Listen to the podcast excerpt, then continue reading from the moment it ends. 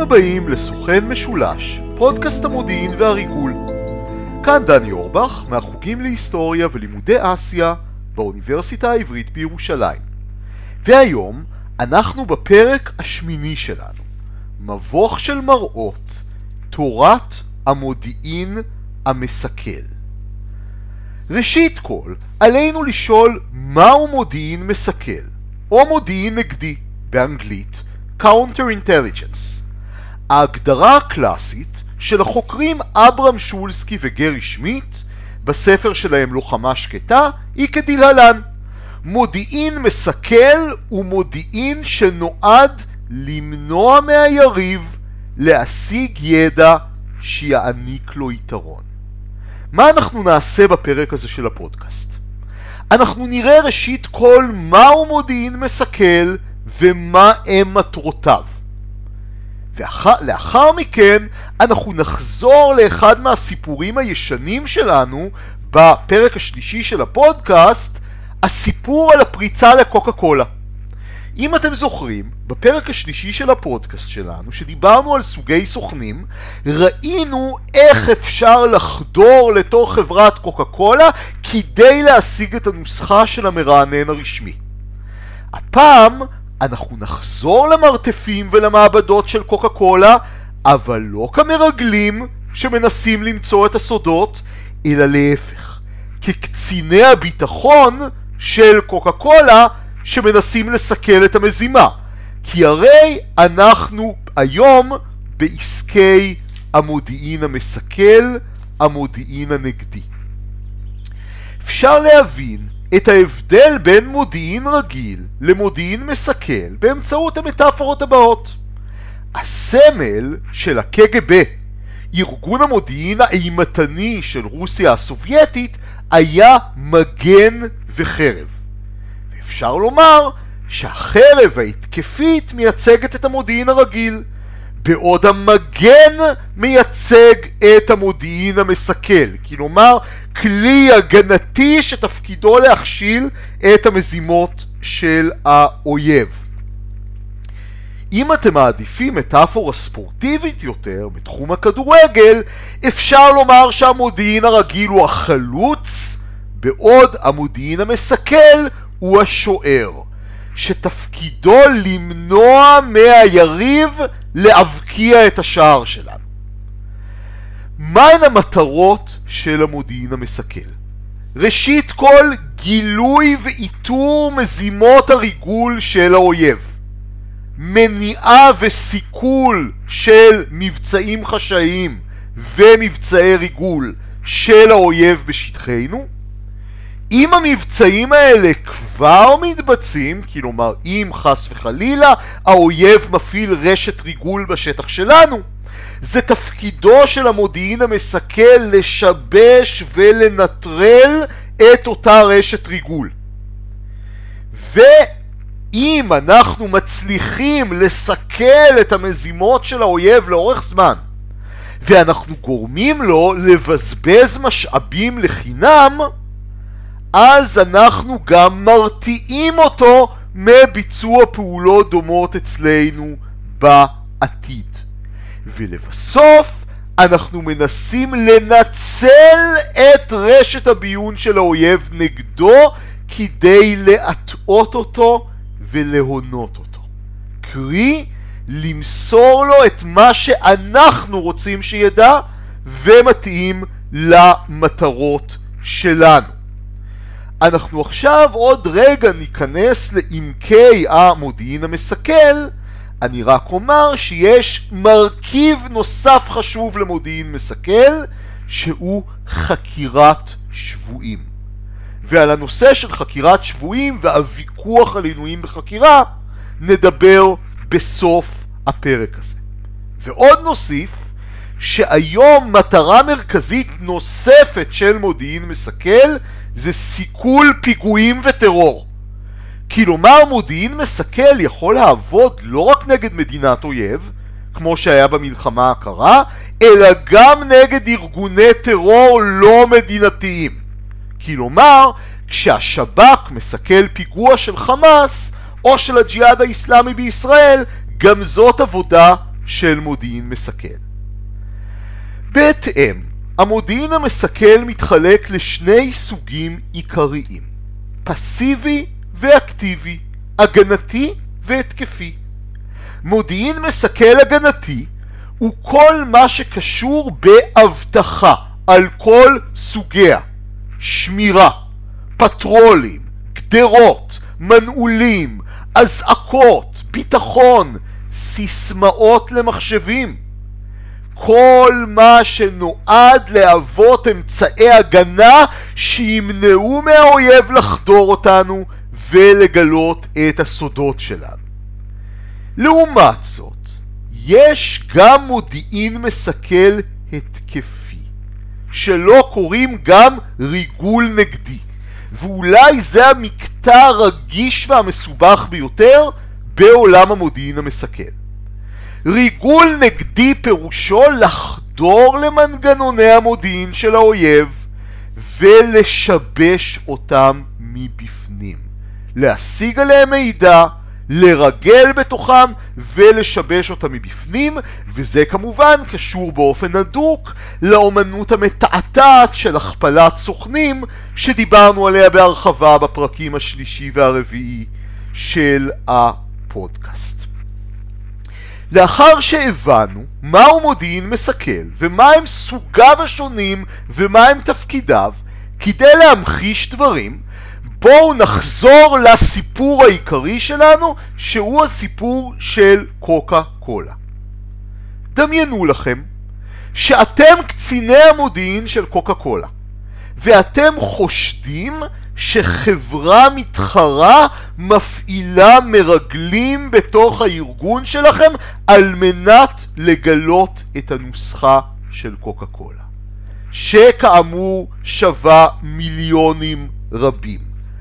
מה אתם עושים כדי למנוע את זה? איך אתם מפעילים מערך של מודיעין מסכל? ראשית כל, אתם מפעילים אמצעי מנע ואבטחה. חלק מאמצעי המנע והאבטחה נועדו להבטיח שזרים שלא מורשים לדעת את סודות החברה, כלומר רוב האנשים לא יצליחו לחדור לתוך מתקני החברה המסווגים. אתם נועלים את הדלתות במנעולים מתוחכמים שקשה לפרוץ. אתם מפעילים מערך אבטחה ושמירה. אתם מפעילים אזעקות. אתם נותנים למחשבים סיסמאות שלא קל לנחש.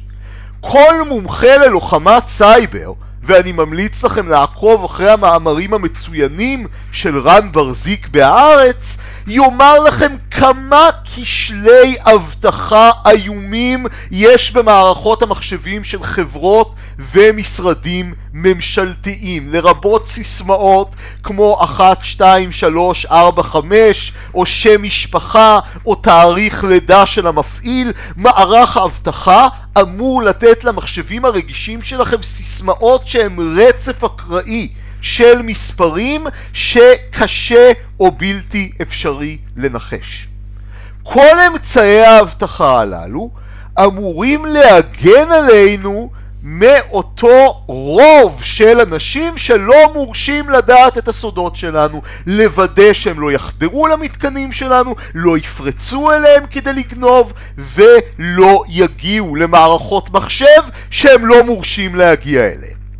אבל מערך מודיעין של אויב או של חברה יריבה, אם הוא מתוחכם מספיק, ינסה לגייס סוכנים בתוך הארגון שלנו.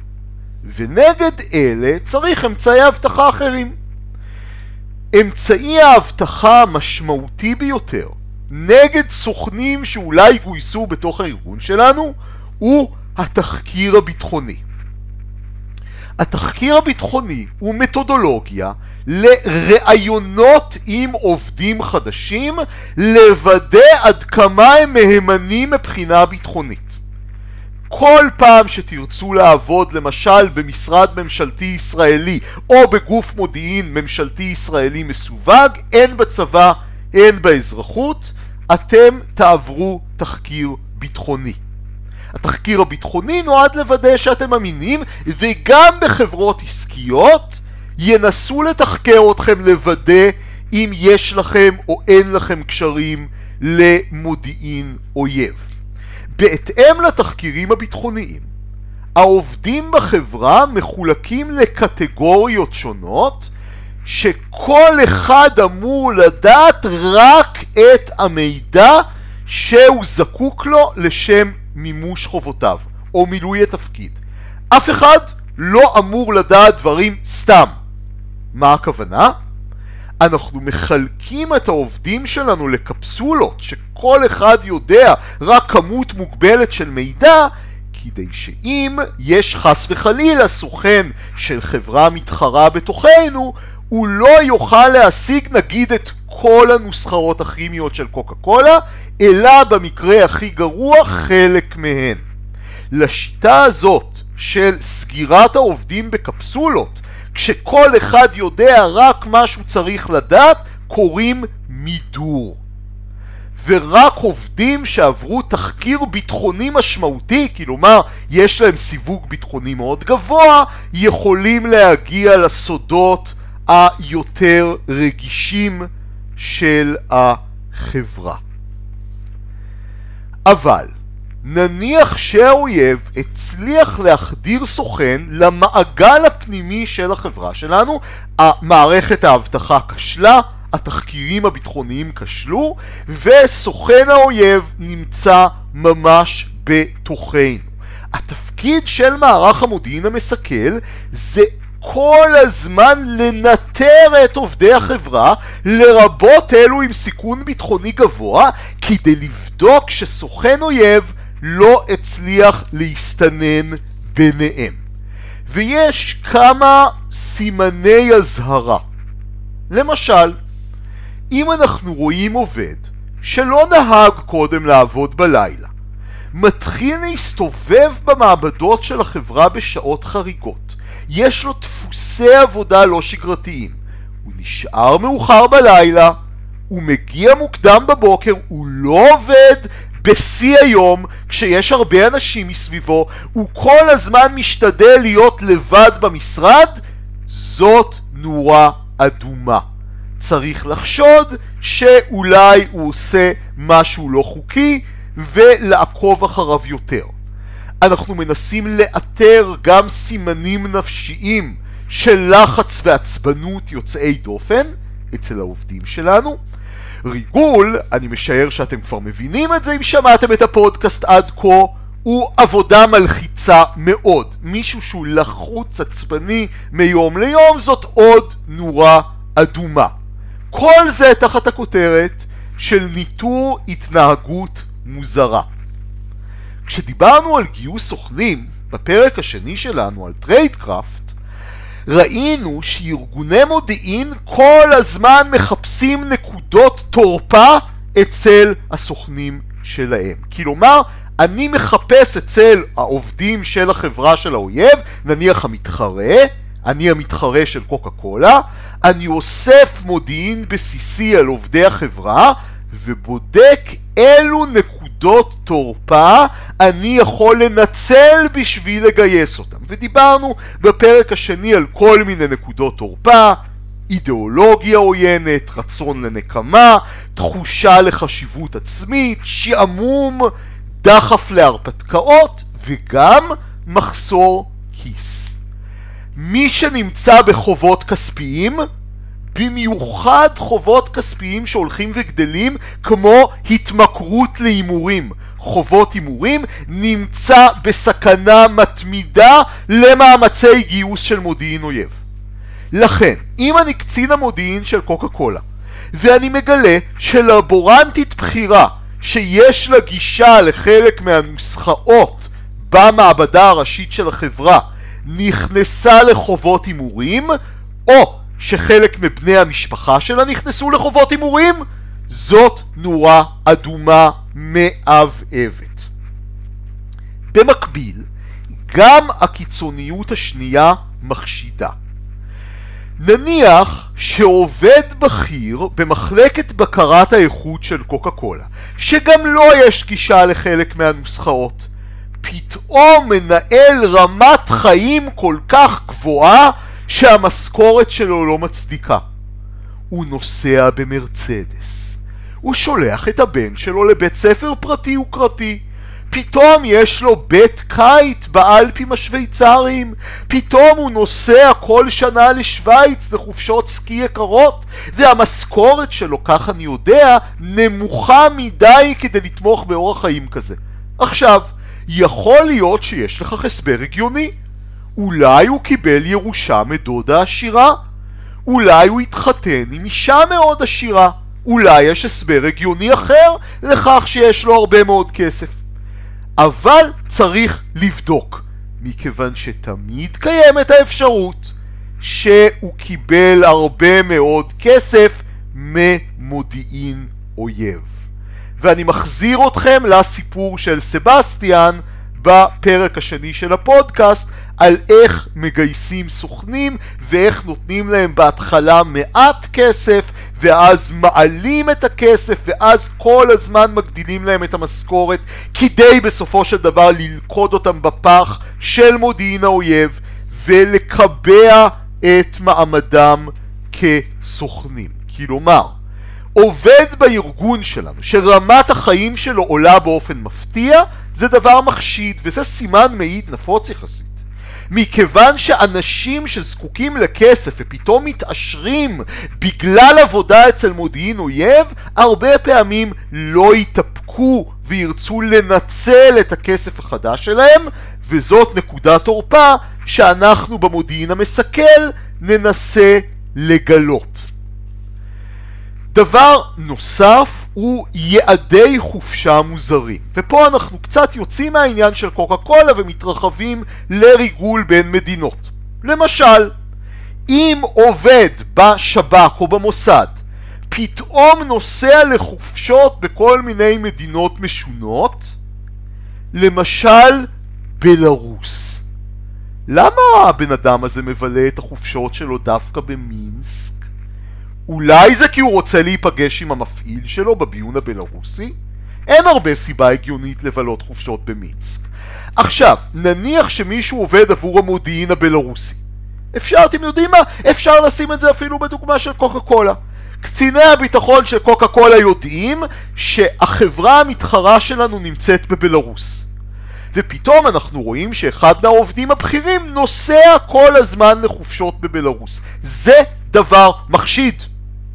אבל החברה המתחרה אולי יותר מתוחכמת, היא יודעת שאם העובד ייסע כל הזמן לבלארוס זה יחשיד. אפרופו ארגוני מודיעין כמו השב"כ או המוסד או מי שיש לו תפקיד מסווג בישראל, אסור לו לנסוע למדינות מסוימות בדיוק מהסיבה הזאת. מודיעין האויב או המודיעין של החברה המתחרה יכול להיות מתוחכם יותר ולפגוש את הסוכן שלו במדינה יותר סבירה, למשל פגישות בפריז. הגיוני שאני נוסע לחופשה בפריז, נכון? אבל שם אני, אני פוגש את המפעיל שלי. גם פה, המודיעין המסכל אמור לבדוק את דפוס החופשות של העובדים ולראות אם משהו חריג, אם משהו השתנה. אני לא נסעתי הרבה בעבר לפריז, פתאום אני נוסע הרבה מאוד לפריז ונפגש שם עם כל מיני אנשים, זה דבר שצריך לבדוק. נניח שכקצין המודיעין של קוקה קולה גיליתי עם כל הסימנים המחשידים האלה מישהו שאני חושד שהוא סוכן אויב. מה המודיעין המסכל עושה אז? את זה אנחנו נראה בחלק השני של הפרק עוד כמה שניות.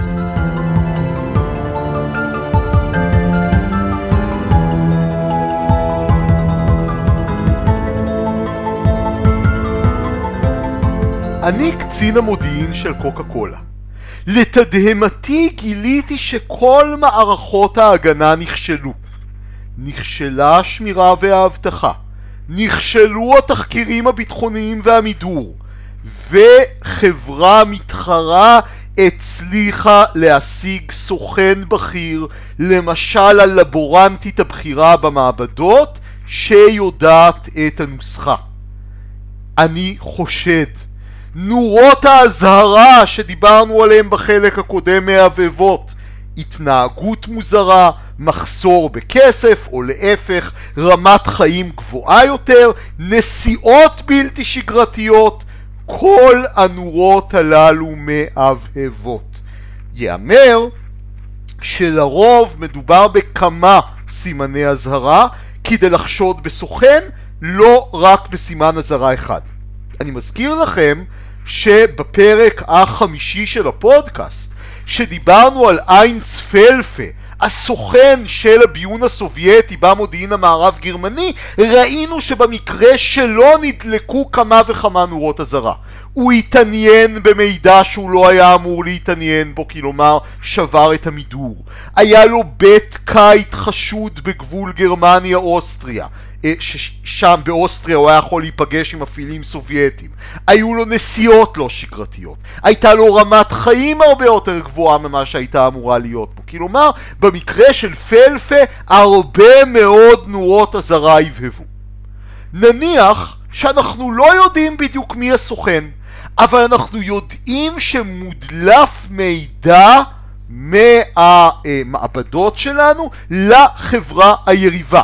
למשל, החברה היריבה כבר מתחילה לייצר מוצרים ובהם היא משתמשת באחת מהנוסחאות הפחות חשובות שלנו. ככה המודיעין המסכל שלנו יכול לדעת שהחברה המתחרה חדרה למעשה למתקנים שלנו ומפעילה בהם סוכן. כמובן, זאת התנהגות לא זהירה מצד החברה המתחרה. אנחנו דיברנו רבות בפודקאסט הזה ועוד נמשיך לדבר על הדילמה שבין שימוש במידע מודיעיני שמקור מביא לנו לבין ההגנה על אותו מקור. אם אני החברה המתחרה ואני מתחיל להשתמש בנוסחאות שגנבתי מקוקה קולה, תהיו בטוחים שקציני המודיעין של קוקה קולה יחשדו שמישהו בתוך החברה ידליף מידע וינסו לחפש אותו. איך מחפשים מרגל? עכשיו, יש את השיטה הקלאסית שבזמן המלחמה הקרה שירותי ביון השתמשו בה וזה איכון שידורים. פה אני יוצא מהדוגמה של קוקה קולה לרגע ומגיע לדוגמה יותר גדולה של מדינות.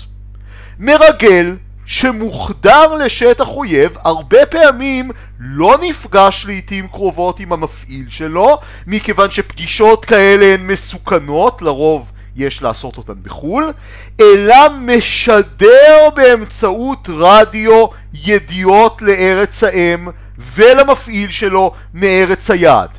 אלי כהן למשל עשה את זה באופן קבוע, אלי כהן היה בדמשק ושידר למפעילים שלו באמ"ן והחל ב-1964 למוסד ידיעות סודיות בסוריה באמצעות הרדיו. ואחת התיאוריות המקובלות על איך ולמה נפל אלי כהן היא שהסובייטים הביאו לסורים ציוד שאפשר להם לאכן ולאתר את השידורים של אלי כהן. עכשיו, בעיקרון במדינה מודרנית אף אחד לא יכול לשדר סתם. תדרים הם רכוש המדינה. ואם אתה משדר על תדר מסוים אתה צריך להיות רשום ויודעים שאתה משדר בתדר הזה. לא קשה במיוחד לקלוט שידורים לא מורשים. כלומר, לדעת שמישהו משדר בתדר לא מורשה. זה יכול להיות תחנת רדיו פיראטית, זה יכול להיות חובב רדיו, אבל זה יכול להיות גם מרגל. לא קשה להקשיב לשידורים הלא חוקיים האלה, מה שכן קשה זה לפענח אותם. כל שירות ביון ראוי לשמו אם הוא מחדיר מרגל שמשדר ברדיו, השידורים של המרגל יהיו תמיד מוצפנים. אתם זוכרים שבפרק הראשון שלנו, מבוא לעולם הצללים, דיברנו על קריפטולוגיה, על תורת פענוח הצפנים. ומאוד מאוד קשה לפענח את הצופן, אלא אם אתה כבר פענחת את הצופן של האויב. והסורים לא פענחו את הצופן הישראלי. אז הם לא היו יכולים לקרוא את הידיעות שאלי כהן שלח לישראל. אבל לא חייבים לעשות את זה. באמצעות הציוד הסובייטי שהם קיבלו, אומרת אחת התיאוריות המובילות על נפילתו של אלי כהן, הסורים לאט לאט צמצמו את האזור שהשידורים היו יכולים לבוא ממנו.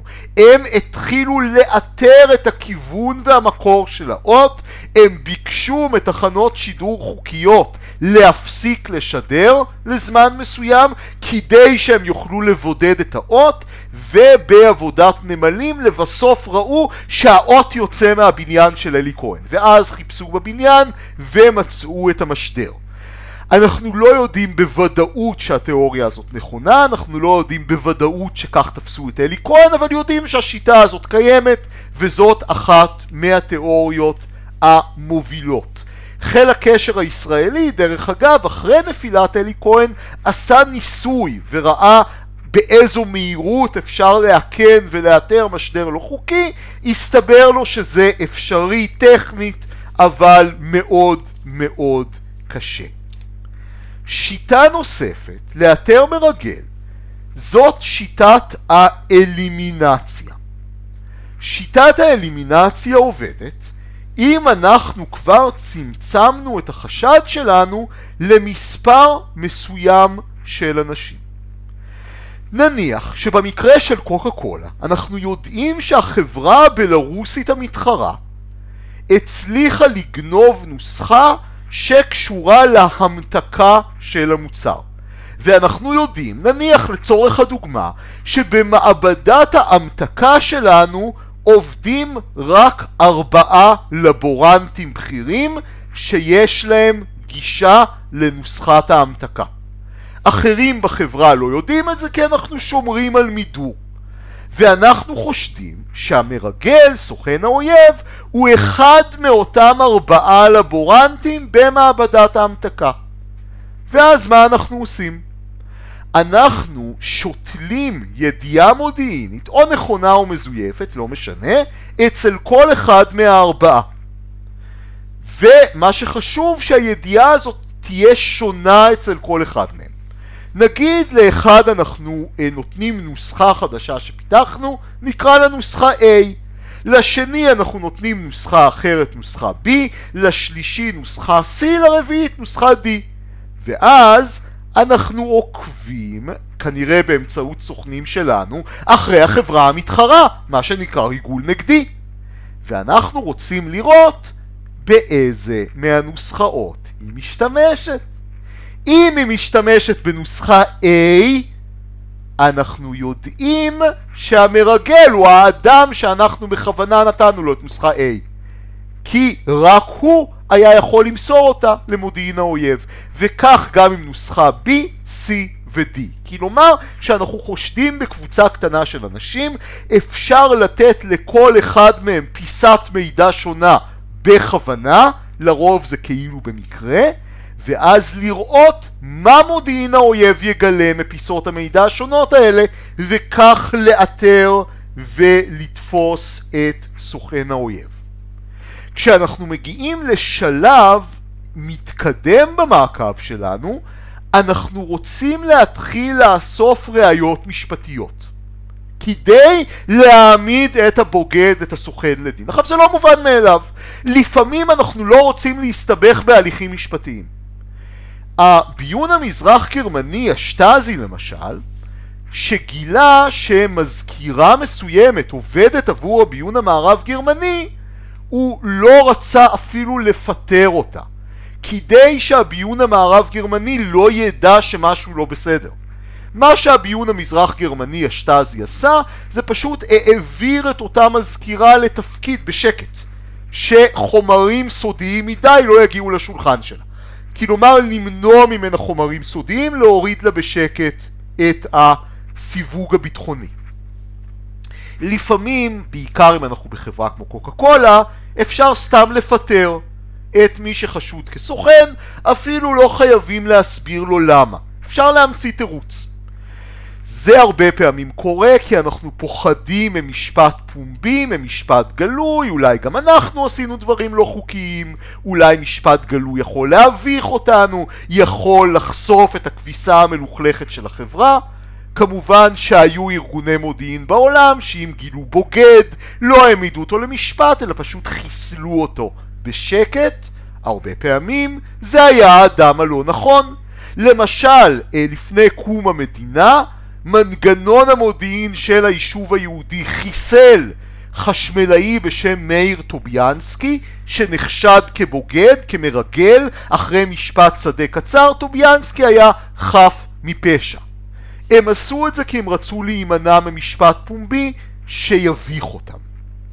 אבל נניח שאנחנו כן רוצים משפט פומבי.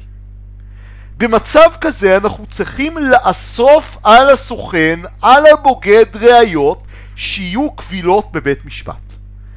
בשלב הזה אנחנו עוקבים אחריו, אבל מאוד חשוב שהמעקב יהיה שקט. מטרת המעקב היא לצלם אותו מבצע פעילות מרשיעה. גונב מסמכים, כך למשל צולם ג'ונתן פולארד, המרגל הישראלי בביון האמריקאי, נפגש עם סוכן ביון זר, כלומר עם המפעיל שלו, שם מסמך בתוך משלש, כדי שמודיעין האויב ייקח אותו משם אחר כך, העיקר לצלם אותו, להקליט אותו, לתעד אותו בשעת מעשה בזמן פעילות מרשיעה. למה אסור למודיעין המסכל לעשות בשום פנים ואופן? אסור להתחיל לתחקר את החברים, השכנים, העמיתים לעבודה של החשוד לפני שעצרנו אותו. מכיוון שאם אנחנו מתחילים לתחקר אנשים מסביב לחשוד, סביר מאוד שאחד מהם יאמר לו את זה. יכול להיות בכוונה, לעזור לו, יכול להיות בטעות, ואז הוא יכול לברוח או לטשטש ראיות. חקירות של מי שמסביב לחשוד, את זה אנחנו עושים אך ורק לאחר מעצר. ולבסוף, לאחר שהסוכן נתפס, אנחנו יכולים לבחור שלא להעניש אותו, אלא במקום זאת להכפיל אותו. כלומר להפוך אותו לסוכן כפול שימסור לאויב את מה שאנחנו רוצים שהאויב ידע ויטעה אותו. למשל במקרה של קוקה קולה אנחנו נמסור לחברה המתחרה נוסחה שנראית אמינה אבל היא למעשה שגויה כדי, אי אפשר לייצר איתה כלום, כדי לגרום להם לבזבז כסף ומשאבים בתהליך ייצור עקר. וכמובן, אני מזכיר לכם שבפרק הרביעי של הפודקאסט, חזיר ושמו בובי, אנחנו דיברנו על האפרט המרהיב של המודיעין הבריטי שהכפיל את כל הסוכנים הגרמנים בבריטניה במלחמת העולם השנייה. אפרט הדאבל קרוס. לבסוף, כשתפסנו את הסוכן, אנחנו רוצים לחקור אותו כדי להפיק ממנו מודיעין. וזאת הזדמנות מצוינת לדבר על שיטה של איסוף מודיעין יומינטי שאנחנו עדיין לא דנו בה בפודקאסט הזה וזה חקירות שבויים.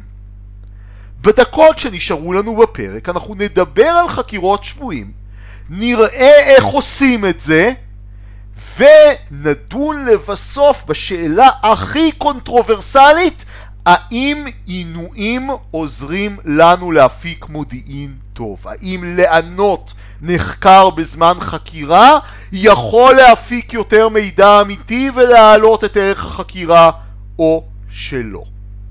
נתחיל בזה שמתודולוגיות של חקירות לא חייבות להכיל עינויים. למעשה חלק משיטות החקירה הטובות ביותר להוציא מידע מעצור, מחשוד, מנחקר, לא כוללות אלימות פיזית בכלל.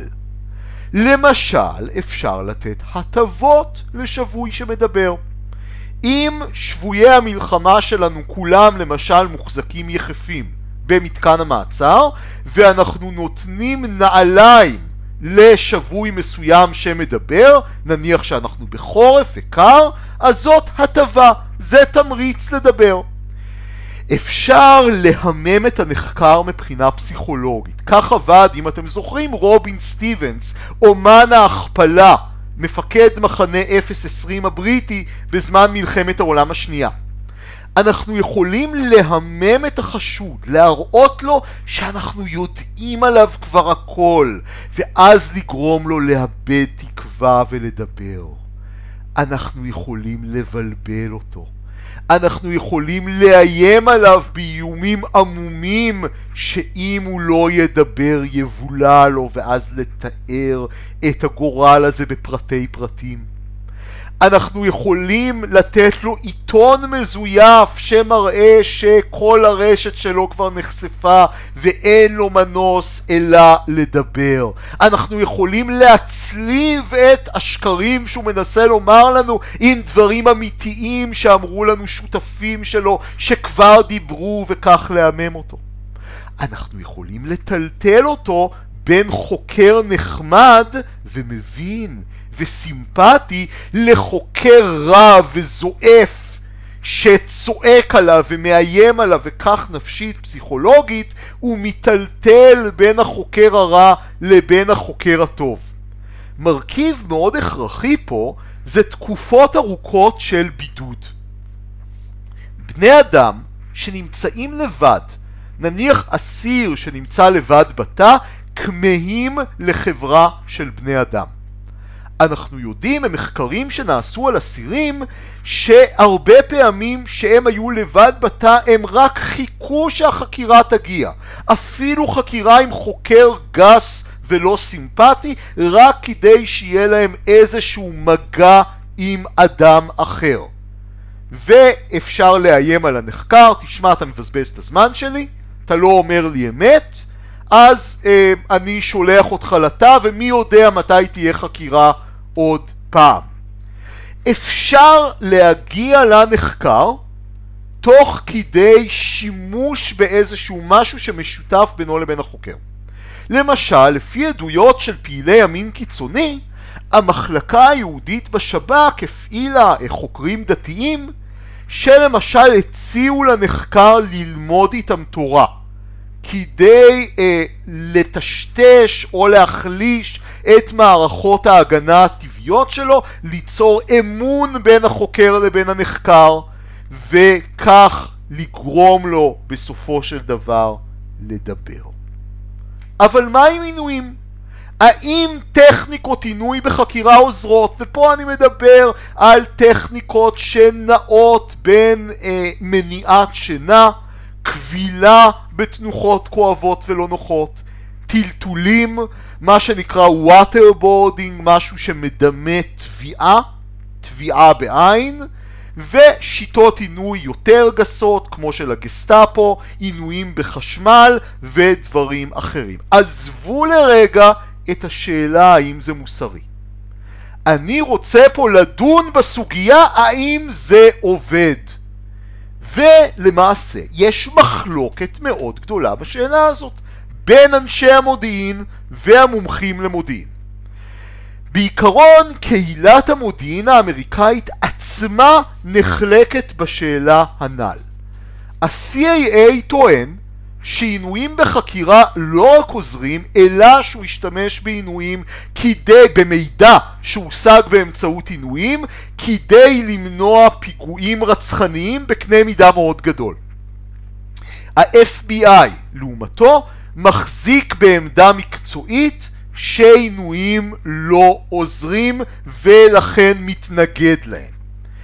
מחברי דוח ועדת המודיעין של הסנאט האמריקאי משנת 2012 טוענים שעינויים הם גם אכזריות מיותרת וגם לא יעילים מבחינה מודיעינית. הנחקר לדעתם, וכאן הם מהדהדים את עמדת ה-FBI, יספר שקרים רק כדי שהעינויים ייפסקו. המחקר החדש ביותר בנושא של רון הסנר גורס שהאמת נמצאת באמצע. ראשית כל, אומר הסנר, צריך לנקות את השולחן ולומר למה עינויים לא יעילים בכלל. עינויים לא יעילים כשאתה רוצה להשיג וידוי. מכיוון שאם הנחקר יודע מה החוקר רוצה ממנו, כלומר החוקר רוצה וידוי שהשתתפת ברצח, תאמינו לי, אפשר לענות כל נחקר והוא יתוודה. כאן יש בדיחה סובייטית מאוד מאוד מפורסמת על נציגים סובייטים שבאים לכנס אגיפטולוגי. מצאו מומיה חדשה ורוצים להחליט איזה פרעון זה. פתאום מגיעים הנציגים הסובייטים ואומרים למליאה, חברים, אנחנו מצאנו שזה תחומטס השלישי. והיתר האגיפטולוגים שואלים, סליחה, איך הגעתם למסקנה שזה אכן המלך, תחומטס השלישי? ואז אומרים האגיפטולוגים הסובייטים, חקרנו אותו, הוא כבר הודה. גם מומיה תודה במה שאתם רוצים שהיא תודה, אם תענו אותה מספיק. לכן עינויים שנועדו להשיג וידוי הם פרקטיקה אכזרית ללא תועלת, כי אנשים ייתנו גם וידוי שקרי אם מענים אותם. עינויים יכולים להיות יעילים אך ורק אם הנחקר לא יודע מה החוקר רוצה ממנו. כלומר, אם אנחנו מנסים לגלות פיסה מודיעינית. שנית, אומר הסנר, ואני בטוח שלזה רבים בישראל לא יסכימו, עינויים לא יעילים במקרה של פצצה מתקתקת.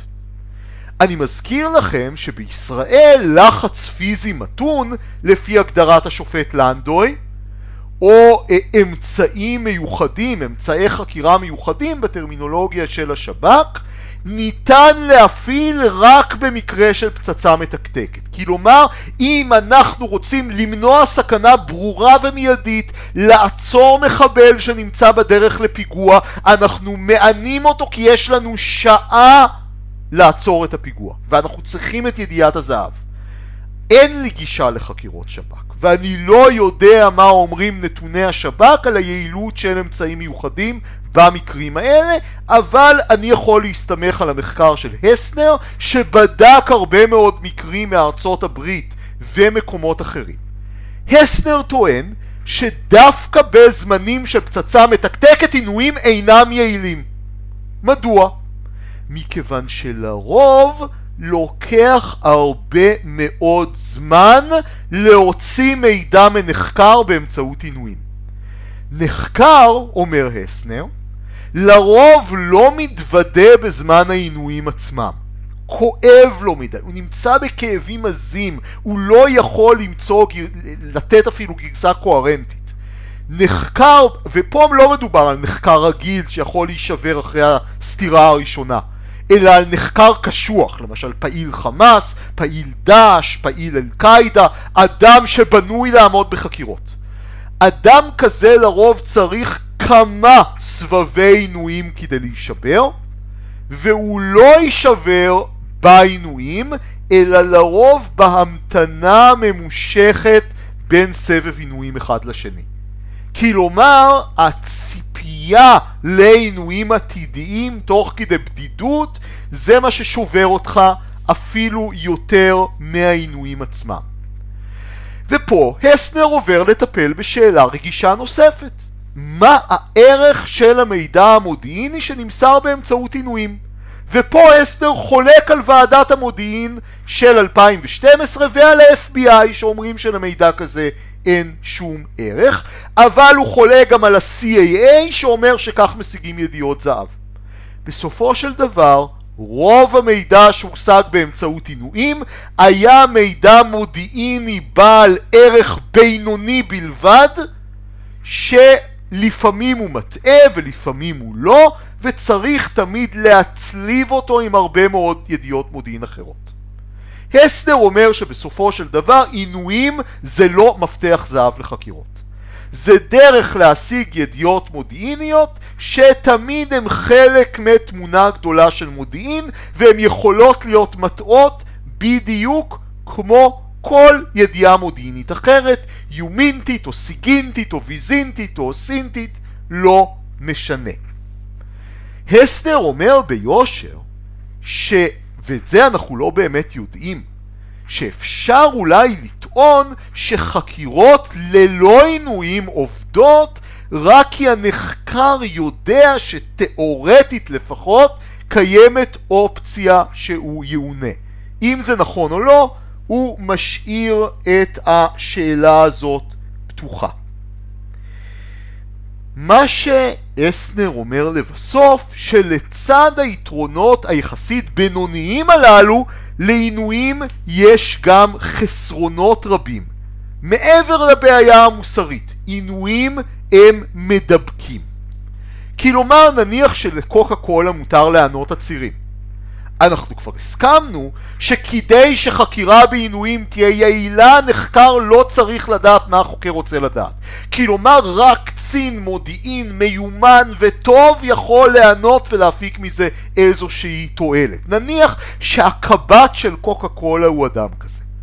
אבל אם אנחנו יודעים שבארגון הזה נהוג לענות והחוקרים היותר זוטרים במנגנון המודיעין המסכל יודעים שהקב"ט מענה לעינויים יש נטייה להתפשט כמו מחלה רעה ברחבי הארגון ואז גם קציני מודיעין פחות מיומנים ומנוסים מתחילים לענות ובמקום מתודולוגיית חקירה מחלקת המודיעין המסכל שלנו מידרדרת לאורגיה סדיסטית של עינויים, לפעמים עינויים מיניים וראינו את זה בכלא אבו גרייב בעיראק ובמקומות אחרים. עינויים, טוען הסנר, נוטים לצאת משליטה ממגבלות שנקבעו, משפטיות, מודיעיניות ואחרות.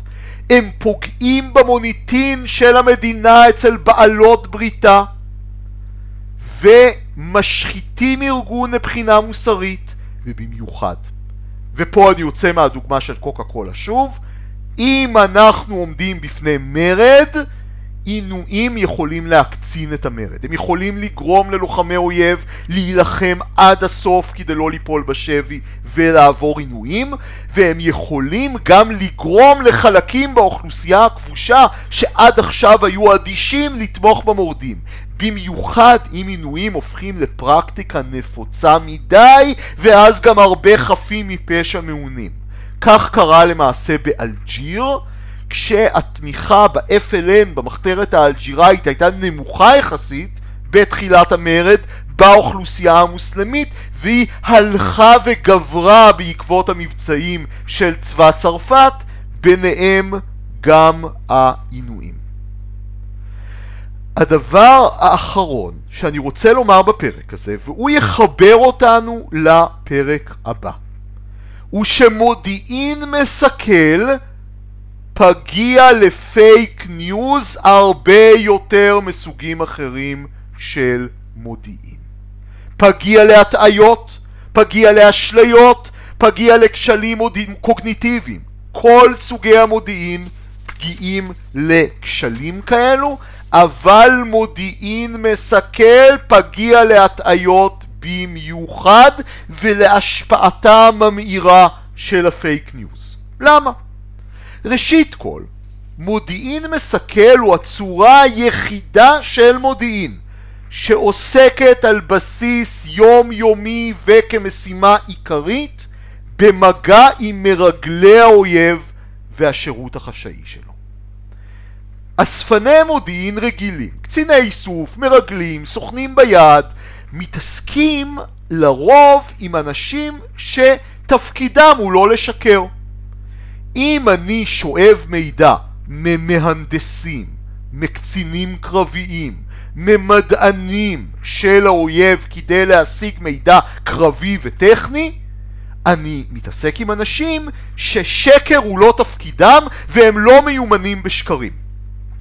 לעומת זאת, המודיעין המסכל מתעסק באופן יומיומי עם מרגלי האויב והשירות החשאי שלו. כלומר, עצם עיסוקו היומיומי הוא אינטראקציה עם אנשים שהמקצוע שלהם הוא לשקר. לכן הנוכחות של שקרים, הונאות ואשליות חזקה יותר בתחום המודיעין המסכל מאשר בכל תחום מודיעיני אחר. ולבסוף, מודיעין מסכל, גם הגנתי, גם התקפי. עוסק שוב ושוב באיתור ונטרול של מזימות היריב. כשאתה עסוק כל הזמן בקונספירציות, מזימות ומזימות נגד, אתה חייב להיות חשדן יותר מאשר במצב שבו למשל אתה מעוניין להשיג מידע על סדר הכוחות הקרבי של האויב. כשאתה איש מודיעין מסכל, פרנויה היא רק צעד אחד קדימה מהמצב הטבעי שאתה נמצא בו בדרך כלל. אני חוזר. פרנויה, מחלת נפש, היא רק צעד אחד מהמצב הטבעי שאתה נמצא בו בדרך כלל. ואנחנו ראינו את זה עם המודיעין המסכל הסובייטי, שהשקיע זמן ומאמץ ברדיפה אחרי אויבים מדומים של המשטר שהיו קיימים רק במוחם הקודח של סטלין וקציני המודיעין שלו. אנחנו יכולים לראות את זה עם ג'יימס חזוס אנגלטון, ראש המודיעין המסכל של ה-CAA, זה שאמר שמודיעין מסכל הוא מבוך של מראות, מתעתע, מפתיע, אתה אף פעם לא יודע איפה אתה נמצא, מפה שם הפרק. אותו אנגלטון שטען שכחוקר ספרות הוא יכול לקרוא את הקודים הסודיים במזימות של האויב ולזהות את הדפוסים שלהם, אותו אנגלטון הפך לפרנואיד. והחשדנות הקיצונית שלו גרמה ל-CAA לחשוב שכמעט כל עריק סובייטי הוא סוכן כפול של האויב וכך אנגלטון למעשה החריב, ייבש את אמצעי האיסוף המודיעיניים של ה-CAA בברית המועצות ופגע פגיעה מאוד קשה בארגון. פרנויה שוב היא רק צעד אחד קדימה מהמצב שאתה נמצא בו באופן טבעי. בפרק הבא של סוכן משולש אנחנו נראה איך כל התעתועים האלה של המודיעין המסכל התגשמו בפרשת ריגול מפורסמת אחת בעידן המודרני, פרשת דרייפוס. כאן דני אורבך מהאוניברסיטה העברית בירושלים. האזנתם לסוכן משולש, להתראות בפרק